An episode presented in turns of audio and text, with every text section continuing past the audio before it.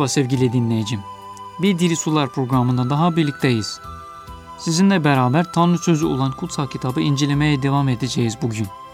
Birkaç program boyunca kutsal kitabın ilk yarısı olan Tevrat'ı incelemeye çalışıyoruz. Hatırlayacağınız gibi kutsal kitap Tevrat, Zebur ve İncil diye bilinen bölümlerden oluşan bir bütündür. Biz ona eski ve yeni antlaşma diyoruz. Eski antlaşma Mesih İsa'dan önce vahyedilen e, bölümlerden ibarettir. Yeni ahit ise İsa Mesih'ten sonra yazıya geçen e, ayetlerden ibarettir. Eski ve yeni antlaşma bir bütün oluşturuyor. Buna kitab-ı mukaddes deriz. Onun ilk ayetleri yaratılışla ilgilidir. Tanrı'nın dünyayı nasıl yarattığını açıklar bize. İlk ayeti zaten başlangıçta Allah gökleri ve yeri yarattı. O sözlerde zaten bütün sırlar yatmaktadır. Eğer Tanrı varsa ve Tanrı dünyayı yarattıysa, bizi de yarattıysa o zaman her şey ondan öğrenmemiz lazım. Ki o nedenle onun sözlerini inceliyoruz. Çünkü insan hakkında öğrenilecek ne varsa ondan öğrenmemiz lazım. Yaratanından öğrenmemiz lazım. Nasıl ki bir e, makineye kullanmasını öğrenmek istiyorsan onu düşünüp hazırlayan kişiye sormak lazım. Onun bize sağladığı e, talimat kitabına bak, el kitabına bakmak lazım. Biz de Tanrı ile insan arasındaki ilişki konusunda Tanrı'nın bize vermiş olduğu el kitabına bakıyoruz. Bugün Tevrat'ın ilk kısmı Tekvin e, kitabının ikinci bölümündeyiz. Bugün Tekvin kitabının ikinci bölümündeyiz ve dördüncü ayetten okumaya devam edeceğiz. Dünkü programımızda Tanrı'nın insanı nasıl yarattığını ve her şeyi aslında iyi yarattığını okuduk. Ve yedinci günde çünkü bütün bu işi altı günde bitirdikten sonra yedinci gün Tanrı'nın istirahat ettiğini bir sanatkar veya bir ressamın e, bitirdiği eseri incelemesi için veya ondan lezzet alması için istirahat ettiği gibi, durduğu gibi aynı şekilde Tanrı da bu işi o şekilde bitirdi. Şimdi kitabın yeni bir bölümüne geliyoruz. Ve bu bölüm aslında insanın yaşamının esaslarını bize verir. İnsanın nasıl bir yapıya sahip olduğunu ve Tanrı ile insan arasında nasıl bir ilişki kurulduğunu açıklar bize. Özellikle insanın nasıl bir yere konduğunu Tanrı tarafından ve onunla nasıl bir antlaşma yapıldığını bize açıklar.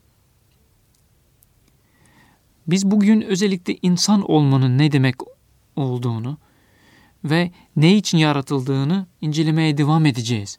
Geçen programda gördük ki insan Tanrı'nın benzeyişinde yaratılmış olarak ruhsal bir varlıktır. Ve ruhsal olayları anlayabilir. Ruh olan Tanrı'yla ilişki içinde olabilir. Bunun için yaratıldı. Ve aynı zamanda görevlendirildiğini gördük. İnsan dünyaya bakmakla mükelleftir. Bütün yaratılışı özellikle koruması gerekiyor. Bugün bu bölümün başında şunu okuyoruz. Rab Allah yeri ve gökleri yaptığı günde yaratıldıkları zaman göklerin ve yerin asılları bunlardır. Göklerin ve yerin asılları veya zürriyetleri esas kelime zürriyettir. Soyları şunlardır. Şimdi o ilginç bir ifade oluyor. Göklerin ve yerin nasıl zürriyeti olur? Nasıl asılları olur? Şimdi bu ifade bu veya başlık diyelim bu başlık Tekvin kitabında 10 kez geçer. Ve geri, geriye kalan bütün bölümleri bu e, kitapçıklara sanki böler. Her birinin başında böyle bir ifade var. Örneğin 5. bölüme bakarsak görüyoruz ki Adem zürriyetlerinin kitabı budur diye yazar. Yani 6. bölümde 9. ayette şu, gene okuruz. Nuh'un zürriyetleri bunlardır. Veya şunlardır. Devam ettikçe bunları her yerde okuyoruz. 10. bölümde şunu okuyoruz. Nuh'un oğulları Sam ve Ham ve Yafet'in zürriyetleri bunlardır. Gene Sam'ın zürriyetleri şunlardır. Terah'ın zürriyetleri şunlardır. Ve bu şekilde İsmail'in zürriyetleri şunlardır. İshak'ın zürriyetleri şunlardır. Esov'un zürriyetleri şunlardır. Esov'un zürriyetleri şunlardır. Yakup'un zürriyetleri şunlardır şeklinde 10 kez bu ifade geçer Tekvin kitabında. Peki bunun önemi nedir ki? Burada gerçek insanlara verilen önem var. Tanrı gerçek insanlarla amaçlarını gerçekleştiriyor. Soylu, nesil, nesilleri belli olan, zürriyetleri belli olan insanlar da tarihsel olaylara dayanarak tarih içinde Tanrı insanlarla bir şeyler yapıyor. Bu ifadenin anlamı şudur. Onlardan on, şunlara ne oldu anlamına geliyor. Onların nesilleri şunlardır. Yani bunlardan oluşan şeyler şunlardır şeklinde bir başlıktır. Şimdi bizim okuduğumuz bölüme döndüğümüz zaman gökler ile yerin arasındaki dostluğun bozulma öyküsüne başlıyoruz. Çünkü gökler ile yer arasında bir dostluk vardı. Tanrı ile insan arasında bir dostluk vardı. Ve burada o ifadede o dostluğun başına gelen, onun nasıl bozulduğunu okuyacağız. Birinci bölümde hatırlarsanız Tanrı üç kez mübarek kıldığını söylüyor. Üç kez Tanrı onu mübarek kıldı. Hayvanları mübarek kıldı. İnsanı erkek ve dişi mübarek kıldı. Ve yedinci günü mübarek kıldı. Şimdi başladığımız bölümde lanet sözcüğü üç kez geçer. Tanrı her şeyi iyi yarattı. Ama dünyaya baktığın zaman her şey iyi değildir. Ne oldu? Nasıl lanetlendi? İşte bunun e, bu öyküye başlıyoruz şu anda. Göklerin ve yerin asılları şunlardır. Oku, okuyalım birlikte. Ve henüz yerde bir kır fidanı yoktu ve bir kır otu henüz bitmemişti. Çünkü Rab Allah yerin üzerine yağmur yağdırmamıştı. Ve toprağı işlemek için adam yoktu. Ve yerden buğu yükseldi ve bütün toprağın yüzünü suladı. Ve Rab Allah yerin toprağından adamı yaptı ve onun burnuna hayat nefsini üfledi. Ve adam yaşayan can oldu. Burada bir hazırlık söz konusu tekrar. İkinci defa insanın yaratılış öyküsü anlatılıyor ama farklı bir açıdan. Diğer ilk önce Allah'ın yaptıklarını açıklar. Allah'ın kendi bakış açısından veriliyor. Bu bölümde daha çok insanın bakış açısından ve insanla ilgili olarak açıklanıyor. Bir hazırlık var. Başta olduğu gibi bir kaos var. Henüz bir kır fidanı yok. Hiçbir şey yoktur. Yağmur da yağmamıştı. Kaos vardı. Ve Rab insana yaratıyor. Yaratılışı da çok ilginçtir. İkili bir yaratılışı sahiptir insan. İlk önce Rab Allah yerin toprağından adamı yaptığını söylüyor. Yerin toprağından yaptı. Yani topraktandır insan. Maddeden, maddesil bir, bir varlıktır. Bir bilim adamının söylediği gibi yıldız tozundanız biz. Yıldız tozundan. Topraksın, toprağa döneceksin diyebiliriz insana. İnsan topraktandır. Ama aynı zamanda onun burnuna hayat nefsini üfledi diyor. Yani tanrısal, ruhsal bir yapıya sahip. Hayat nefsi onun burnuna üflendi. İnsan yalnız madde değildir. Evet, fizikseldir, maddesel bir varlıktır ama yapısı yalnız maddeden ibaret değildir. E bizi ilgilendiren özellikle işte bu hayat nedir? Bu Onun bununla üflenen bu hayat nasıl bir hayattır? Bu bölümün amacı zaten bunu açıklamaktır. İnsanda ruh var ve kaderin soluğu onlara anlayış verir diyor, diyor kutsal kitap. Gene başka bir bölüm der ki eğer Allah ruhunu ve soluğunu kendi içine toplarsa bütün beşer hep birden son soluğunu verir ve insan yine toprağa döner. Evet ama bu hayat nasıl bir hayat? Örnek verelim. Beyin kazası geçiren bir insan hastanede komada sunni bir şekilde makina, makinaların desteğiyle nefes alıp veriyor. Yani yaşıyor. Yoksa yaşamıyor mu? Buna bitkisel hayat deriz. İnsanda birkaç hayat seviyesi vardır aslında. Dolayısıyla birkaç ölüm seviyesi de var.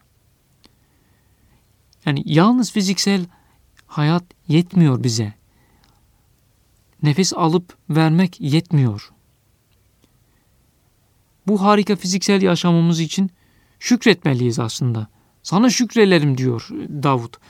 Çünkü heybetli ve şaşılacak surette yaratılmışım. Ve aynı zamanda bedenlerimizi çok iyi kullanmalıyız. Çünkü bunlar bize bir emanettir. Bize bir tapınak gibidir. Hatta İncil'de insanın bedeninin Allah'ın tapınağı olduğu söyleniyor. Bunun için onları nasıl kullandığımıza dikkat etmeliyiz. Örnek verelim, zengin bir arkadaş bana güzel bir araba hediye eder. Eğer ben gidip arabanın içine kum atarak motoru bozarsam hem aptallık etmiş olurum hem de arkadaşıma hakaret etmiş olurum değil mi? Aynı şekilde hem bedenimizi yanlış kullanmak aptallıktır hem de bizi yaratan Tanrı'ya hakarettir. Çünkü sonuçta her şeyimizi ona borçluyuz ve ona hesap vereceğiz. Tanrı insanı yarattığı zaman onu boşuna yaratmadı. Onu çok güzel bir yere koydu. Okumaya devam edelim. Ve Rab Allah şarka doğru Aden'de bir bahçe dikti. Ve yaptığı adamı oraya koydu. Rab Allah görünüşü güzel ve yenilmesi iyi olan her ağacı ve bahçenin ortasında hayat ağacını ve iyilik ve kötülüğü bilme ağacını yerden bitirdi. Ve bahçeyi sulamak için Aden'den bir ırmak çıktı ve ondan oradan bölündü ve dört kol oldu. Birinin adı Pişon'dur. Kendisinde altın olan bütün Havila diyarını kuşatır. Ve bu diyarın altını iyidir. Orada ak günlük ve akik taşı vardır. Ve ikinci ırmağın adı Gihon'dur. Bütün kuş ilini kuşatan odur. Ve üçüncü ırmağın adı Dicle'dir. Aşur'un önünden akan odur. Ve dördüncü ırmak Fırat'tır. Ve Rab Allah adamı adamı aldı, baksın ve onu korusun diye Aden bahçesine koydu.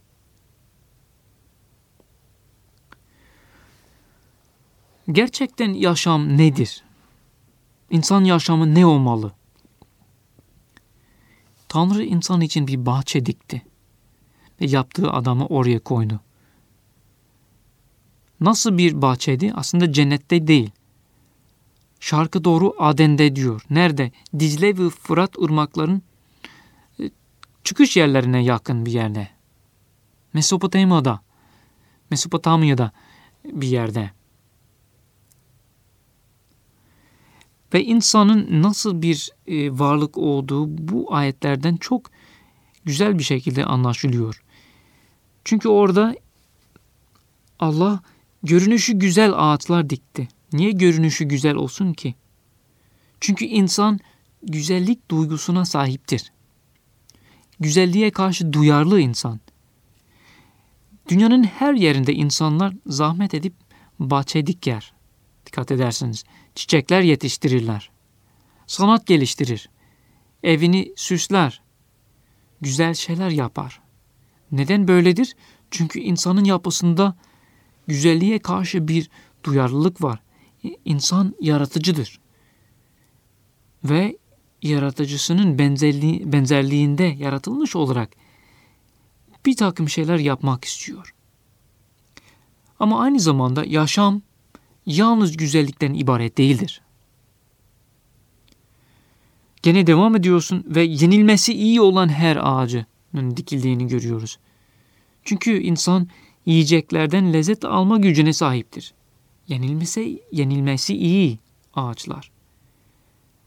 Ve bu da doğrudur. İnsan hayvan gibi değil. İnsan yiyeceklerine çok önem verir. Onlara hazırlamakta çok zaman geçirir.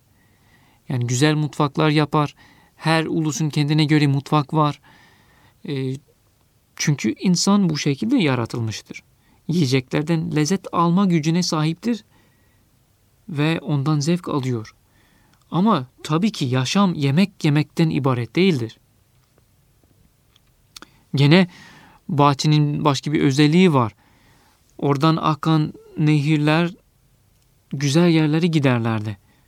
Altın bulunurdu. Doğadan faydalanmak için, onu keşfetmek için yaratıldı insan. Ve dünya onun ayaklarının altına verildi. Onu en iyi şekilde kullanmak kullanması gerekiyordu.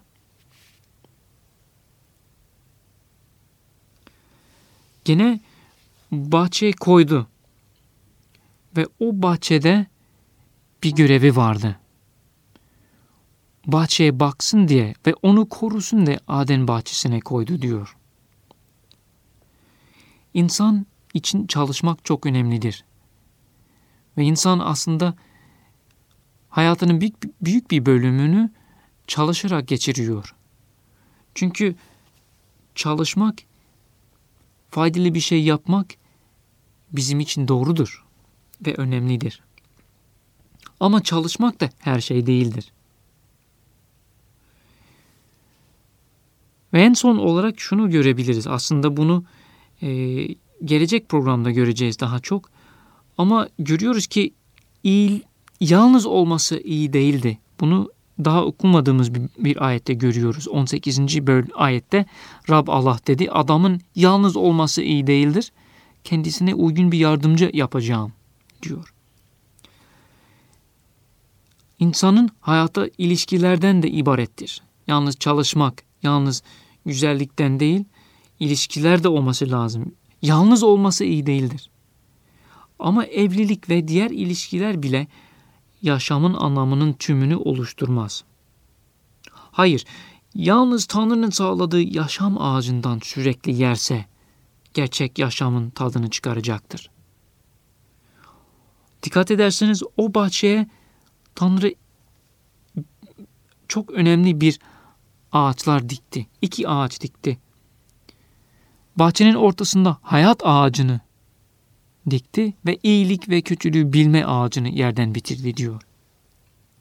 Bu yaşam ağacından sürekli yemesi gerekiyordu. Bu mecazi bir şekilde tanrısal hayatın hayattan faydalanmak, e, faydalanmaya açıklar bize. Tanrı'nın isteğini yerine getirerek onunla birlik, beraberlik içinde dost olmak yaşam demektir. Yaşamak demektir. Biz bunun için yaratıldık. Tanrı'yla beraber olmak için. Onun isteğini uygun yaşamamız için. O yaşam ağacından, tanrısal yaşam ağacından yiyerek esas hayatın anlamını buluyoruz ve hayatımızın diğer bütün alanları ondan dolayı anlamlı oluyor. Çünkü o zaman merkezimiz doğru oluyor.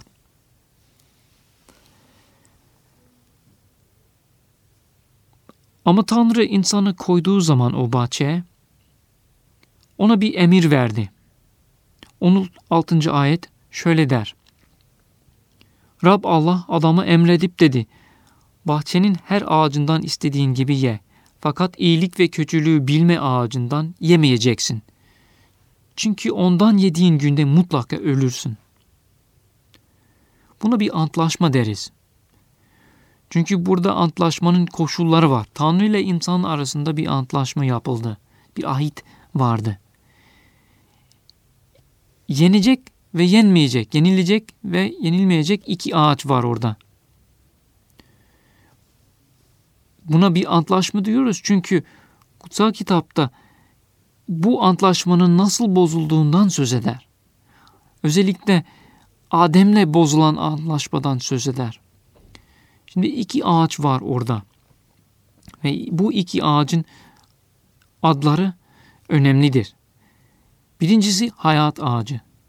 Tanrı'dan gelen yaşamı ve kendisiyle olan beraberliği resmeder. Aynı zamanda tanrısal bir hikmet, doğruluk ve Tanrı'nın huzuru onda açıklanır. Bunun bazı örnekleri var kutsal kitapta. Yaşam ağacından söz eden ayetler var. Birlikte bir örneğe bakalım. Süleyman'ın meseleleri. Süleyman'ın meseleleri bölüm 3 bölüm 3 ve ayet 18 bakıyoruz. Hikmetin yolları onu tutanlar için bir hayat ağacıdır. Yani hikmetin yollarını tutanlar için bu bir hayat ağacıdır. Ve onu sıkı tutanlar mutludur. Yani Tanrı'nın sözünden kaynaklanan, Tanrı'nın özel hikmetinden kaynaklanan bir yaşam var. Yine 11. bölümde okuyoruz. Benzer bir şekilde 30. ayet. Salihin semeresi hayat ağacıdır. Salihin semeresi hayat ağacıdır. Tanrısal yaşam anlamını geliyor. Ve İncil'in son kısımlarına geldiğin zaman görüyorsun ki hayat ağacı çok büyük bir önem kazanıyor tekrar. İncil'in son ayetlerine baktığın zaman şöyle şeyler okuyoruz.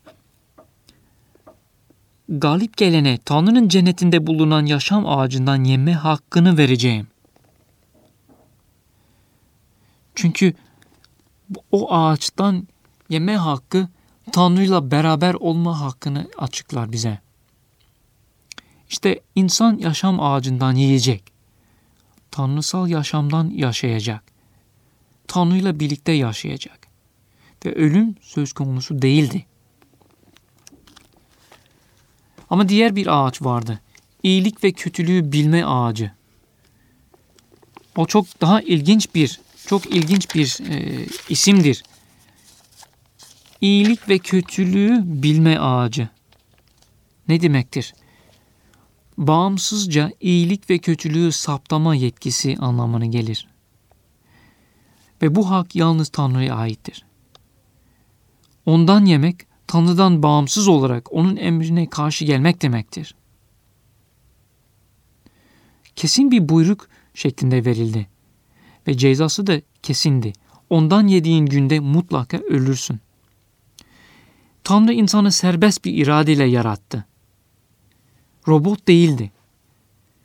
Ve Tanrı'ya itaat edebilir, etmeyebilir de. İnsan, Tanrı insanın verdiği kararları saygı gösterip doğurduğu sonuçları katlanmasına izin verir. Çok önemli bir kavram. Kesin bir buyruk şeklinde Tanrı ona seslendi. Dedi ki bahçenin her ağacından istediğin gibi ye fakat iyilik ve kötülüğü bilme ağacından yemeyeceksin. Çünkü ondan yediğin günde mutlaka ölürsün. İnsan sorumlu bir kişiydi, bir varlıktı. Verdiği kararlar onun geleceğini belirlerdi. Tanrı o kararları da saygı göstererek o kararların doğurduğu sonuçları katlanmasına izin verirdi. Evrensel bir ilke var burada. Ondan yediğin günde öleceksin. Mutlaka ölürsün dedi. O ilke nedir? Günahın ücreti ölümdür. Günahın ücreti ölümdür. Günah işleyen can ölecektir. Tanrı insana gerekli olan ortam sağlamıştı. Herhangi bir şekilde onun ona isyan etmesi için bir özürü yoktu. Çünkü hayat için geçer, gerekli olan güzellik, yiyecek, çalışmalar, ilişkiler ve özellikle kendi varlığı ona verildi. Onun hiç eksiği yoktu. Özellikle ki Allah'ın kendisi onunla birlikteydi. Bir hayat ağacı da ona verilmişti, teslim edilmişti. İşte bu şekilde hem insanın ikili yapısını anlamış olduk. İnsan hem madde topraktan oluşan bir varlık, topraktan bir varlık hem de hayat nefsine sahip olan bir varlıktır. Ruhsal bir varlıktır. Ve Tanrı'nın bize verdiği bedene bakmamız gerektiğini gör, görüyoruz. İnsan içinde yaratıldığı doğaya da iyi bakmalı diyoruz. Ama bahçe yapacağımız yapacağımızı yalnız doğaya kirletip bozuyorsak ne diyelim artık? Biz hayatı gerçek anlamıyla yaşıyor muyuz? Hayat nefsi neden aldık? Tanrı ile birlikte yaşıyor muyuz? Yoksa yalnız maddeci bir şekilde varlığımızı sürdürüyor muyuz? Gerçekten mecazi anlamda bitkisel hayat mı yaşıyoruz? Önümüzdeki programlar içerisinde insanın bu antlaşma karşısında nasıl hareket ettiğini göreceğiz. Evet sevgili dinleyicim, Gelecek Diri Sular programında görüşmek ümidiyle size iyi günler dilerim. Tanrı'nın bereketi üzerinizde olsun. Hoşçakalın.